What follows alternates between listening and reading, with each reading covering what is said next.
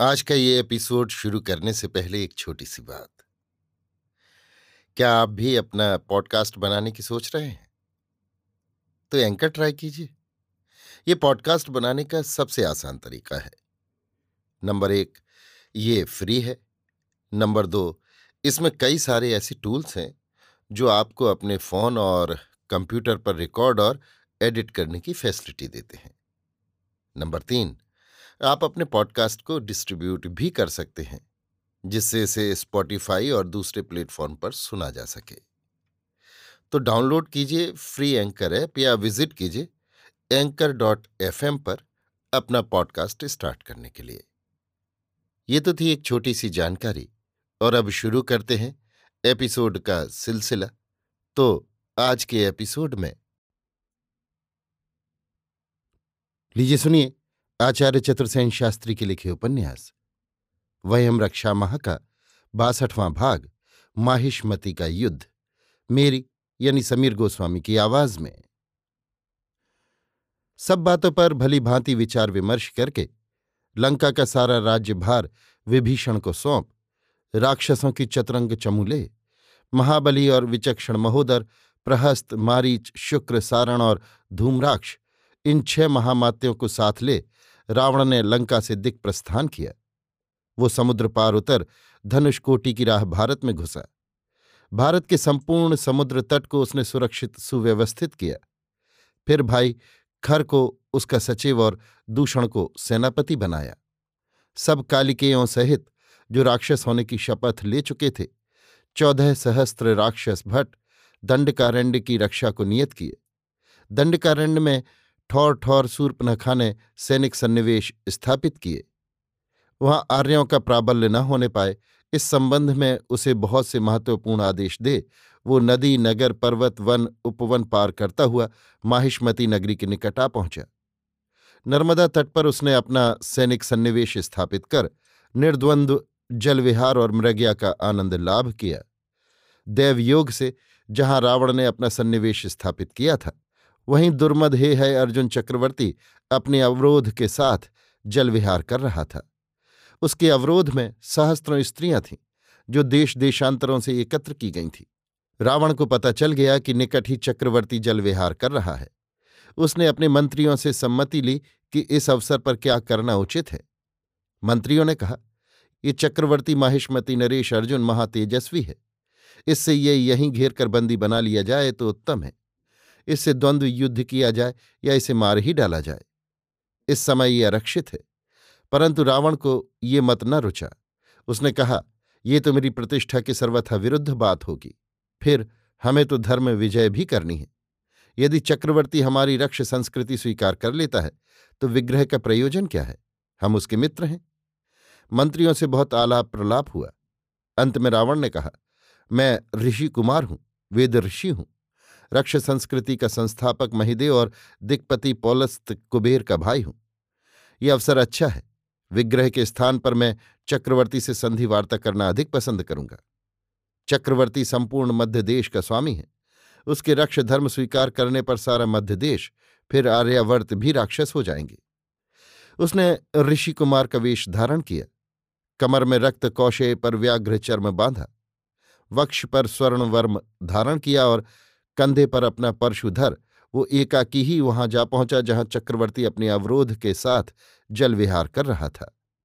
नर्मदा तीर पहुंचकर उसने चक्रवर्ती को सूचित किया कि मैं पौलस्त रावण, धनपति दिक्पति कुबेर का अनुज, रक्ष संस्कृति का संस्थापक हूँ।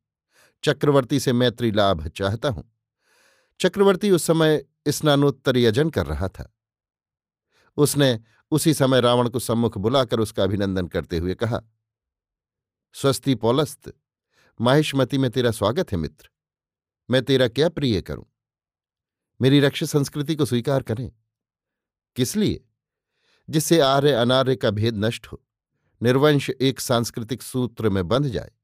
वेद ही हमारा सांस्कृतिक केंद्र बिंदु हो। सो तो अच्छा है, पर आर्यावर्त से तो मेरा ही विग्रह है। आर्य तो हमें ही बहिष्कृत समझते हैं।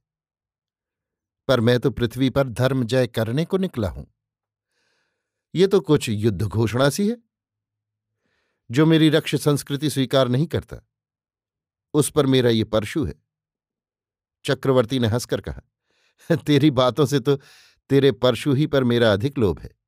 मैं तेरी तरह ऋषि कुमार नहीं हूँ, शत्रु हूँ। तब तो मैं चक्रवर्ती का याजक भी हूँ। तो परशु को दूर फेंक, मैं अर्घ्यपाद मधुपर्क निवेदन करूँ? ये मेरा वेद है, इसे अंगीकार कर। मैं तो अथर्वर्ण का अनुगत हूँ। तब तो फिर परशु ही है, युद्धम देही। मैं तेरे आह्वान पर प्रसन्न हूँ, परंतु अभी तू मेरा अतिथि होकर महेशमती में विश्राम कर, फिर मैं तेरी अभिलाषा पूर्ति करूँगा। रावण अपने शिविर में लौट आया। दोनों ओर सैन्य की तैयारियाँ होने लगी। राक्षसों की सेना दुर्जय थी तथा रावण का तेज असह था। परंतु चक्रवर्ती कार्तवीर्य भी अप्रतिहत था। उसकी सेना में तुंडिकेरा, शरियात हे है और अवंतिपति वीतिहव्य की चतुरंगिणी चमू थी। चक्रवर्ती का सेनापति ररु एक विलक्षण और साहसी सेनानी था। नर्मदा तट पर यह प्रागैतिहासिक युद्ध हुआ। इस युद्ध में व्यक्ति विशेष का महत्व था। चक्रवर्ती बाज की भांति राक्षसों पर टूट पड़ा। राक्षस बड़े विकट योद्धा थे। परंतु चक्रवर्ती का भीम विक्रम असह्य था। चक्रवर्ती स्वयं अपनी भीम काय गदा लेकर सचमुच जैसे सहस्त्र बाहुओं से ही उसे घुमाता हुआ कालरूप हो राक्षस सैन्य में घुस गया। उसके उस भीम प्रहार से त्रस्त हो राक्षस इधर उधर भागने लगे। ये देख प्रहस्त अपना लोह मुदगर उसके सामने ले आया। मुहूर्त भर दोनों वीर उलझे रहे। अवसर पाकर प्रहस्त ने मुदगर का चक्रवर्ती के सिर पर प्रहार किया। पर चक्रवर्ती ने उछलकर उसके प्रहार को निष्फल करके अपनी गदा का करारा वार किया। गदा की चोट से घूमकर प्रहस्त मूर्छित हो भूमि पर गिरा। ये देख शुक, सारण, महोदर और धूम्राक्ष महासेनानियों ने चक्रवर्ती को चारों ओर से घेर कर उस पर सैकड़ों बाणों की वर्षा की। परंतु चक्रवर्ती ने उनकी तनिक भी आन न मान अकेले ही बाणों की वर्षा कर इन सब राक्षस महासेनानियों को बींध डाला। चक्रवर्ती के दुर्धुर्ष तेज से घबराकर सब राक्षस सेनानायक भाग चले। ये देख रावण स्वयं ललकार कर अपना परशु घुमाता हुआ आगे बढ़ा। इन दोनों वीरों का डेढ़ प्रहर विकट युद्ध हुआ, जिसे देखने को दोनों ओर की सेनाएँ हाथ रोक खड़ी हो गईं। दोनों एक दूसरे को पराजित करने की इच्छा से एक दूसरे पर चोट कर रहे थे। रावण के हाथ में विकराल परशु था और चक्रवर्ती के हाथ में विकट गदा थी। चक्रवर्ती ने उछल उछल कर रावण के वक्ष में गदा की चोट की।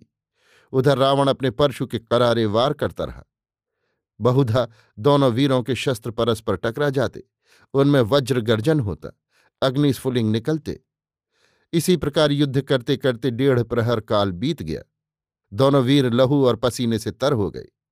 अब अकस्मात चक्रवर्ती ने अपनी गदा घुमाकर दूर से रावण के वक्ष पर फेंक मारी। रावण ने भी परशु पर उसे झेल लिया। दोनों वीरों के अस्त्र टूटकर टुकड़े टुकड़े हो गए। फिर भी रावण उस प्रहार से तिल मिलाकर एक धनुष पीछे हट गया। वो दर्द से कराह उठा।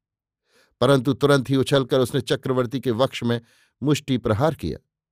उस वज्रमुष्टि का प्रहार खाकर चक्रवर्ती मुँह से खून वमन करने लगा। फिर क्रोध से अधीर होकर उसने रावण की कमर पकड़, उसे अधर हवा में उठाकर भूमि पर पछाड़ दिया। रावण मूर्छित हो गया। चक्रवर्ती ने उसे कांख में दाब अपना मुँह मोड़ा।